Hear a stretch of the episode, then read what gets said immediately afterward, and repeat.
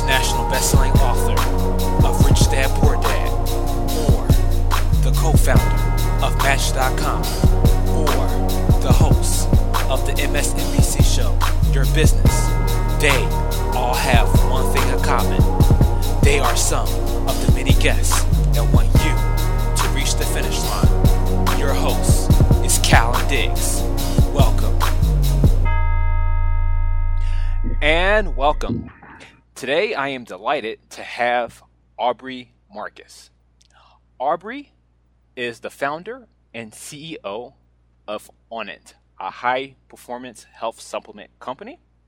He is also the host of the podcast, the Aubrey Marcus Podcast. Uh, he, recently, uh, he just penned a book called Own the Day, Optimized Practices for Waking, Working, Learning, Eating, Training, Playing, playing, Sleeping, and Sex. Very happy to have him with us. Aubrey, welcome. Thank you, man. Happy to be on. Great. Well, first, you know, uh, let's kind of start of, you know, what motivates you to write this book? Because, you know, you've, you've had a lot of success with Onnit, your high-performance health supplement company, uh, doing twenty-eight million dollars in five years. Very impressive. And, um, and now you have a podcast which kind of has exploded. Uh, I would imagine probably, you know, as a Uh, as probably as a uh, indirect or direct connection, but uh, what has been kind of that main inspiration that led you to write this book? Well, you know, the the company Onnit, we're we call what we do total human optimization, and that's a big giant brand of of concepts. You know, it's it's a kind of a balloon of a myriad different things that you should do for your body and your mind and and holistically speaking. So it's hard to put that out without, you know, kind of creating this foundational cornerstone of what that looks like. And I think that was really the endeavor of the book, is to take this entire idea of total human optimization, distill it down to something that was really clear, really actionable. And I think the the key move with the book was to put it all, put all these practices into a single day, a day that, you know, no part of that day is difficult, not any one of these practices is hard, but cumulative, cumulatively will lead to one of the best days of your life, and a day that you'll enjoy, a day that you'll feel better from, a day that'll support you for tomorrow, um, a day that, you know, can lead you down a path of genuine transformation without you having to worry about, you know, where you're going a month from now, two months from now, six months from now. All you got to do is worry about, you know, what you do today. And uh, and I think that was really kind of the key concept of the book that made it really exciting to write. The title of your book is called Own the Day, which is quite a very uh, empowering title, to say the least. But mm-hmm. a person may say, but well, you know, how can I own a day when I have thousands of dollars in student loan debt? Or how can I own a day when I have this, you know, mas- master's degree and no one hires me? You know, like, you know, what would you say to uh, people that are facing overwhelming adversity? How can they own the day? How can you not own the day if you're facing o- overwhelming adversity, right? Like, you need all of the energy. You need all of the mindset practices. You need to support your body to be as smart, as clever, as resourceful, as energetic, as magnanimous, as charismatic. You need all of that at your disposal to fight your way out of adversity, you know, and so for those people, it's even more important to own the day. You know, most of the most important things in this book, it's not about spending a bunch of money on supplements. You know, we're talking about the free doctors, like sleep and exercise and sex and hydration and light and movement. You know, all of this stuff is all of this stuff is free. And we just need to take the minimum effective dose to really support ourselves and, you know, add layer in the best mindset practices that can help dig us out of these holes, because we're always going to get in these holes. We're always going to find these challenges. But, you know, the dragons make the heroes. You know, whatever adversity you're facing right now ultimately is going to be the resistance from which you can grow stronger and become, you know, the hero of your own life. Perhaps, Aubrey, let's go back in time, and maybe you can highlight uh, a period of adversity that you went through and how you was able to start owning your days? Well, you know, part of this book, in every chapter, there's a section called Getting Owned. And that's, you know, sections and segments of my life and other people's life, peak performers' lives, where they've completely got it wrong, you know, where they've done done everything, you know, done everything backwards, and then the costly effects of that. And I think it's uh it's important to, you know, to be mindful of um, the fact that we're all human and that we all make these mistakes and have these challenges. And one of the ones I highlighted in, in the book was, you know, I was working in a really toxic environment and I was deeply, deeply unhappy. And one of the key moves that I made to own my work and to own my situation was to say, all right, I hate this job. I hate what I'm doing. I hate where I'm at in my life, but I have a plan. And the plan is, is I'm going to save up as much money as I can get from this salary that's, you know, with eating me alive, and I'm going to bide enough time and I'm going to learn enough things that in, you know, two years time, I'm going to be able to start my own company. And so it changed something. Instead of me ruminating on how miserable I was right now, I was like, I can take this. I can endure this situation because I know that I'm going to have a chance to create my own paradise, my own vision, you know, if I can just endure this for a few years. And it just totally changed the framework. And so, yeah, while the work environment didn't change, my internal environment changed. And that's, you know, it was really a key turning point in my life. In in the beginning of your book, you describe as owning it is a matter of having the knowledge and a specific prescription needed to create positive, repeatable habits. If you if uh, if you can, what is sort of like uh, I guess I guess what I'm trying to say is like what what is sort of those habits that you have? Like, you know, what does Aubrey Marcus do? do when he wakes up? What does he eat? You know, uh, uh, you know, it, are, are are you getting? Are, are you kind of? What are you doing to mitigate stress? Man, this is this is the book. You just, I mean, this is exactly what I put in there. I mean, mm. this is these are the things that I'm doing. I wouldn't put it in there if I'm not doing it. You know, mm. and that's that's one thing about this. Like a lot of a lot of people who are researchers who are they'll put stuff in that's unrealistic. You know, they'll. They'll talk about baking soda supplementation, and they'll tell you to take, you know, uh, like two teaspoons of baking soda for optimal aerobic performance. Mm-hmm. Well, guess what? When you take two teaspoons of baking soda, you crap your pants. Mm-hmm. You know, so so like that's not feasible. And then people will tell you, oh, you got to get eight hours of uninterrupted sleep. Yeah, good luck with that. Mm-hmm. You know, I mean, there's like a few special humans that can do this. So I wanted to create a book that, you know, had stuff that you could really do. You know, so when I wake up, absolutely, I do put a little Himalayan sea salt and some lemon in my water and have that to rehydrate, remineralize, start the gastric juices. I absolutely do get some light, get some movement, turn that shower nozzle from hot to cold. You know, I absolutely do take naps because naps have been shown more effective than more overnight sleep or coffee combined.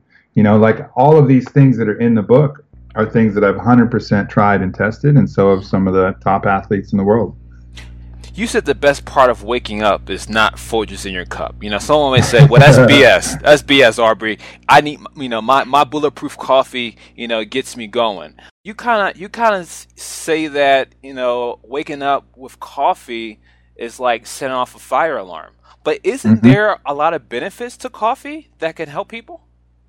one hundred percent. It's just a matter of what time you want to use it. Mm. So, you know, in chapter six, I talk about performance-enhancing plants, and I talk about how valuable caffeine is from all the plant sources, from matcha tea, from coffee, mm-hmm. from yerba mate. It's a great ally for us. But when you when you sleep at night, every time you breathe in air, that comes in at um, you know a certain humidity, and when you breathe out, because of the moist the moistness of your body, you're actually breathing out more water vapors. So that's why we're like a pound or a pound and a half lighter Uh, when we wake up in the morning than when we went to sleep, because we're losing water. Mm. And the first thing you need to do when you wake up is to allow yourself to rehydrate. And coffee and any kind of caffeine is mildly dehydrating. So first of all, right off the gate, you're just exacerbating the dehydration. And it doesn't take much dehydration to create mental fog, you know, like uh, anxiousness, like Uh, irritability, you know, that that's like we're on the cusp of that right when we wake up anyways. So first thing you got to do is combat that. And then you got to start using the other things first while you can. mm-hmm. like getting a little sunlight. That starts the circadian rhythm. That tells the human organism that it's time to wake up. A little movement does the same thing.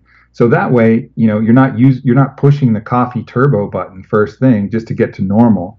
You have that coffee turbo button for later when you really need it. Maybe mid, you know, maybe mid morning, you know, after your breakfast, or maybe mid afternoon, or maybe both, whatever. But you know, to to use like a the turbo button to get to normal, mm-hmm. you know, I would be like, you know, if you had a race car and you had to hit the nitrous just to go sixty on the highway, you know, it's like, no, you want a car that can go sixty, seventy on a highway, and then when you hit that nitrous button, then you want it to fucking scream.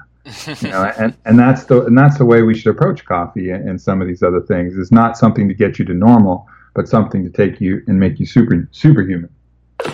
Another thing, another habit you talk about, or at least in the book in chapter two, is uh, breath and the cold. And you stated how, like, you know, they're our best friends. You know, and of course, people always say, yeah, you know, breathing is important. It's important that our body gets oxygen, oxygenated, and deep breathing uh, can definitely help us. But how does the cold factor into it? You know, like, uh, you know, uh, you know, would you would you recommend that people exercise in like cold? Like, for example, as I told you in the beginning, uh, uh you know, prior to we uh, started this episode, that I, I live in the Aspen area, and uh, here. Uh, you know, it, it it can it can get down to anywhere between ten and five degrees, and there are and there are some people who exercise in these frigid temperatures. Do you see a lot of merit in that? Is there is there a health benefits, and is that some is that something that could really help people uh, improve their health? Do you want to reach the finish line? Of course you do, but one objection you may have is I don't have the time. One thing I've always suggested is outsourcing. And thankfully, now you can do so on a budget. Fiverr is the world's largest marketplace for services starting at five dollars. The wide range of services include logo design, photography, copywriting, voiceovers, video editing, and much more. Go to reaching the finish line dot com and click on the link on the episode page. And let Fiverr be the resource to help you reach the finish line. There's no doubt that both the cold and exercise are incredibly helpful. Now, combining the two, you know, I haven't seen the, a lot of the research showing that exercising in the cold is helpful. Mm. Um, but nonetheless, each each of those two things on their own are incredibly helpful. Like exposure to the cold boosts norepinephrine like three hundred percent. Mm. And that's one of the hormones that actually combats Um, cortisol and reduces chronic stress. Chronic stress is just basically eating us up from the ground up, and also reduces inflammation. And, you know, there's good research showing that regular cold exposure drops your chances of respiratory tract infection by like forty-two percent. Um, a ton of amazing benefits of cold exposure. And all you need is a couple minutes. You know, just turn that shower nozzle as cold as it will go uh, after you're done taking your little warm shower and doing all your your normal stuff, and, and let that cold water run over you for a couple minutes. And then you add breath, hyperoxygenate yourself, lower your blood pressure. And then if you hold your breath, that'll actually increase adrenaline, um, you know, similarly to doing a, like a bungee jump. You know, it's like it actually increases your adrenaline that much. And the combination of all that, you really don't need coffee anymore. You know, like your body is naturally awake. You're naturally alert. You're naturally ready to go out and kick some ass. When you talk about the breath, you know, uh, there's a lot of types of breathing. Uh, there's, uh, I think it's called like diaphragmatic breathing, and when kind of you, um, you kind of inhale, you, you kind of, I guess, inhale as your stomach protrudes, and then you exhale as, you know, your your stomach kind of goes in. Uh, you know, what would be the kind of ideal breathing practice that you will recommend for people? Is there a particular one, or do you feel like they're all helpful to a certain, or all helpful to some extent? Yeah, I mean, I think for the most part, we're all breathing way too shallow. We're just breathing into our chest. We really need to try and breathe more deeply into our belly. And, you know, the mere act of breathing consciously, called pranayama, has a ton of health benefits. It's a form of meditation on its own. And there's also a Japanese study that shows that six deep breaths is enough to actually lower blood pressure. So everybody talks about, oh, you know, take a breath, uh, you know, let's take a breather. You know, if you're frustrated, if you're angry, really they should be saying take six breaths, because six is the magic number according to the research. And, um, you know, so take the six breaths when you need, need them. And then just focus on breathing into your belly as much as possible, and that'll really kind of reduce your stress uh, and give you that kind of Zen clarity that you want throughout the most of the day. Now, you know, you have a very successful uh, high performance uh, human optimization health supplements company. And I know you're not a doctor, I know you're not, but but you know quite a bit about this topic. So I, the question is, like, you know, a lot of people, you know, they may have, let's say, food allergies, or better yet, I guess what's common nowadays is these things called food sensitivities. You know, some people may be gluten sensitive, or some people, uh, you know, their body may may, may uh, react negatively to some foods rather than other foods, even if those foods are considered deemed healthy. Um, you know, you know, how how. You know, what advice I guess you can give to help a person navigate through that if they have challenges in where, like, for example, um, there, there, there's been some science that say, uh, you know, while gluten is bad, sometimes when you sprout wheat or sometimes you have sourdough mm-hmm. bread, which is very fermented, uh, that can uh, actually uh, mitigate Uh, some of the stresses that's caused if a person is sensitive to it. What would you, I guess, recommend if a person do have some food sensitivities, and, you know, how can they, I guess, improve uh, their diet uh, among those uh, challenges?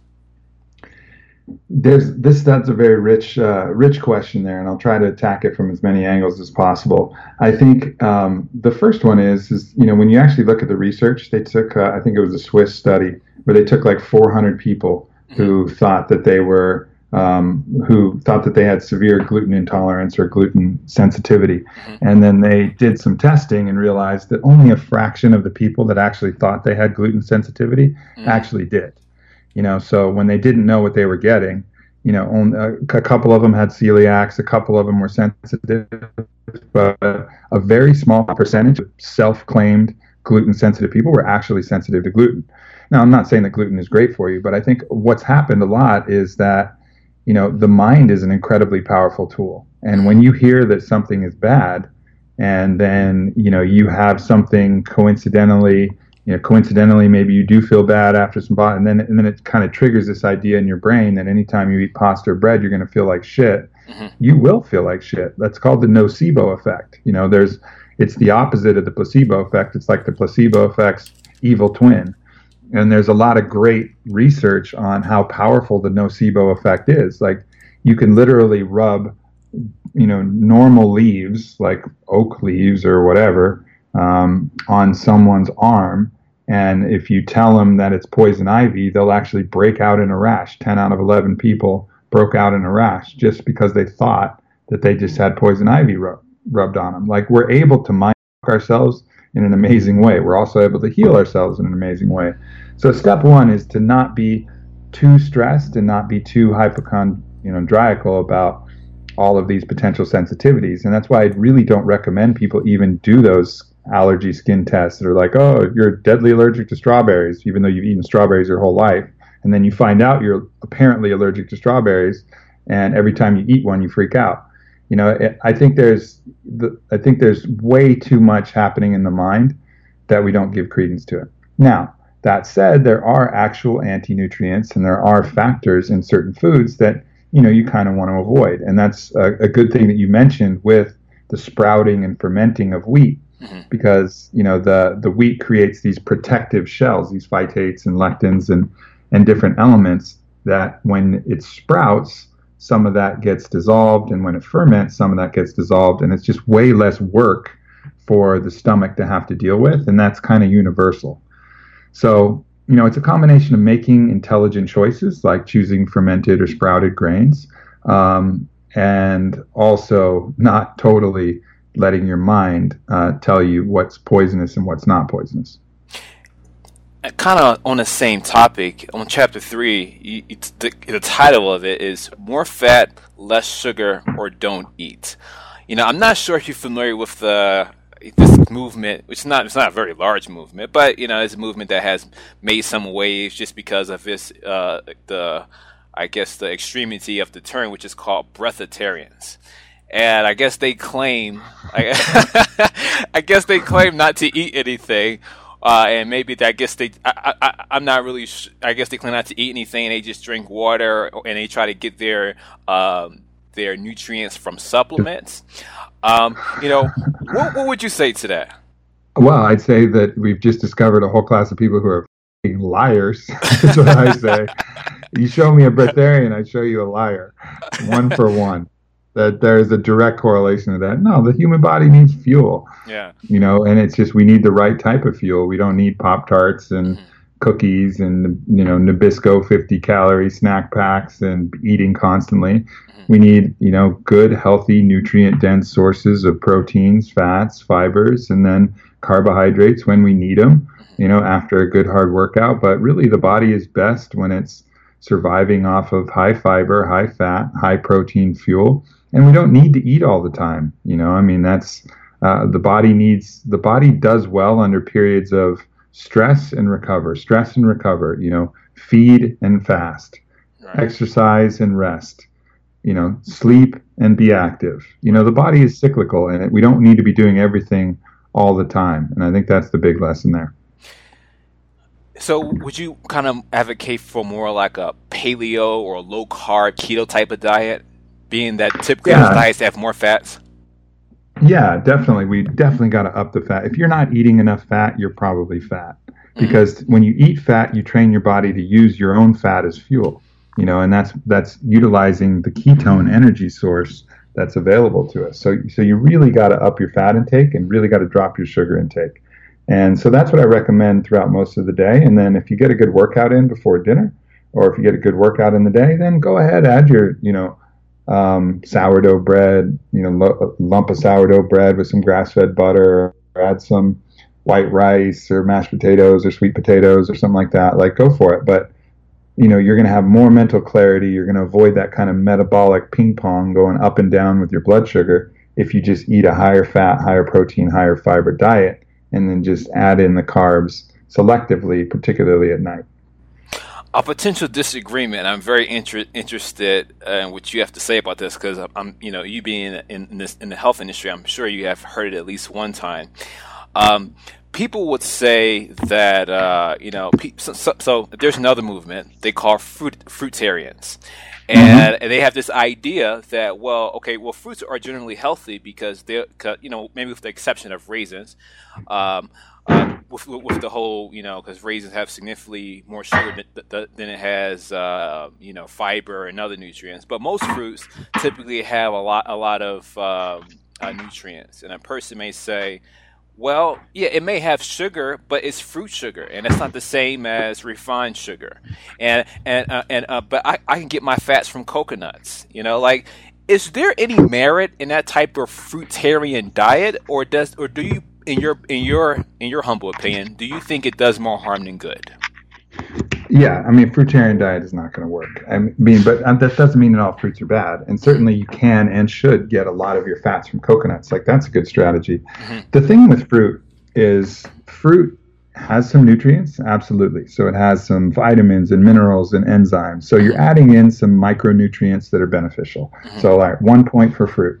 Um, now, as far as fruit sugars being better for you than other sugars, that's just kind of a myth. You know, I mean, really, sugar is sugar. Carbohydrate is carbohydrate. And now it depends. Fructose, which is usually in fruit, um, is actually worse for you than sucrose or, you know, some of the other uh, some of the other table sugars, because fructose can actually only the liver. So like agave nectar is actually not better for you than just cane sugar.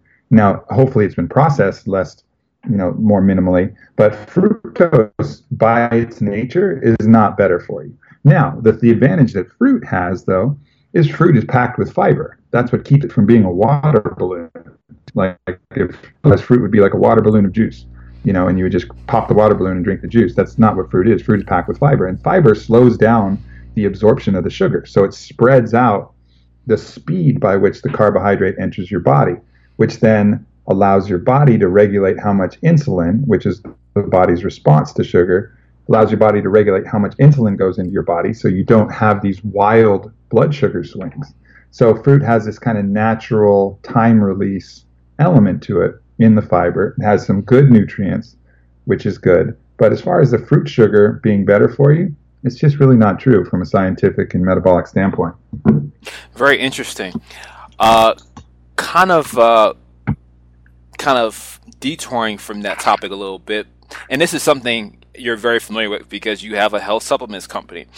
You sell a lot of, you, you have kind of a great line of, you know, various types of supplements, but uh, it's probably not, you know, by any means cover all the spectrum of, you know, maybe things that people may want to buy. Like, you know, I, I, like I'm not sure if you sell the herb Genema sylvestra, you know, but you do, you, you do offer quite a bit. Uh, but the, the question comes to is what if, uh, so a person who less is maybe a novice or just not very educated about quality supplements. And, it's, and the fact that you deal with this, I thought you'd per- be a perfect person to ask. What do you think about these uh, excipients like magnesium stearate, uh, titanium dioxide, uh, you know, these type of things that I guess they included to, I guess, so the machines don't chalk up and, you know, mm-hmm. but does that affect the potency of supplements? You know, you no, know, uh, it doesn't for? affect, it, it usually doesn't affect the potency, but it, it is an anti-nutrient. And I go into anti-nutrients in chapter eight, and some of these are, some of these are pretty benign. You know, some of these just kind of like pass through your body and it doesn't really have an effect, mm-hmm. you know, kind of like, um, you know, like there's a lot of silica sand. If, if anybody's been to Burning Man, you know, and you get in the dust storm, and you breathe in some of the dust from Burning Man, you know, you, you may freak out like, oh my God, I got dust in you, but it's basically silica, and the silica is going to pass through your body and it's not going to do anything. And sometimes in supplements, there's things like that, um, that, that are not really a big deal. Now, magnesium stearate is definitely in a, the gray area. You know, we do absolutely everything we can to, to use that only as a last resort. And I think we've gotten to a point now where it's completely out of every one of our products. And so, you know, you got to really look at these on a case-by-case basis, and, you know, that's something that uh, we pay a lot of attention to, um, you know, because sometimes adding things is necessary just for the material to be able to flow into a capsule, just to make it even possible mm-hmm. to deliver this in a supplement form. Um, so that's important. But the really the things that people need to be worried about are the actual yellow food coloring that's in some of kids' favorite foods has actually been linked to A D D. So like before you start prescribing your kids medications, how about you start giving them some whole healthy food, some raw cheese that you actually mix into your noodles rather than that bright yellow bullshit that they find there and in their bright yellow Fruit Loops or whatever else, and take away some of these other anti-nutrients and food colors and food preservatives mm-hmm. that are actually the real problem. Interesting. And, uh, last question as we uh, start to come to a close. You know, uh, I, I do believe that, uh, you know, at least for some religions, it may have an influence to help people own their day. But everyone is not religious. But more people are defining themselves as spiritual. And I've always seen you as a spiritual guy. You know, how how can, let's say, a secular person find their own path in spirituality? What advice would you recommend? Well, you know, spirituality and spirit whispers to you in the stillness. And so you have to find a way to get still. So whether that's meditation or whether that's flotation or whether that's yoga or whether that's ecstatic dance or shamanic breathing or plant medicines, you know, like find some place where your mind gets really, really still. And I think that's the basis to all true spirituality. And then from there, you can build from that. You can start to listen to to what you, you know, what information kind of comes through. And, and I think that's the starting point. And then from there, you know, um, just build from that practice and start reading books and listen to my podcast, Aubrey Marcus Podcast. We talk about a lot of experiential spirituality, or follow me on Instagram at Aubrey Marcus. You know, that's been my path, is to not take anything for its word, but go test it. Go see what's real. See what see what makes sense. Yeah, and when it comes to experimenting, uh, you, you've done that quite a bit. And uh, as you as you stated, you know, um, uh, people can definitely uh, learn about that more uh, in your podcast. As we come to a close, um, if people want to get in contact with you, if people want to buy your book, if people want to continue to follow what you're doing, how can they do that? own the day book dot com has a bunch of pre-orders, and if anybody's interested, pre-orders are so huge for an author. It's um really important to let bookstores know what books to order. And um, so I'm deeply grateful for anybody who pre-orders. And then it's just like Christmas. When it's out, it shows up at your door and you won't have to think about it. Uh, so definitely appreciate anybody who's doing pre-orders. You can get those at Barnes and Noble or Amazon. Um, but we have all those options at own the day book dot com. And then as far as me, just, um, you know, follow me at Aubrey Marcus. Instagram is my most active personal platform, but I'm on Facebook and Twitter as well. Aubrey, thanks for being our guest. Absolutely, man. Good to talk to you again. Thank you for listening. Just another great episode by Cal Diggs. If you haven't already, purchase the book, Reaching the Finish Line, at reaching the finish line dot com. Now it's time for you to start reaching your finish line. So what are you waiting for? Start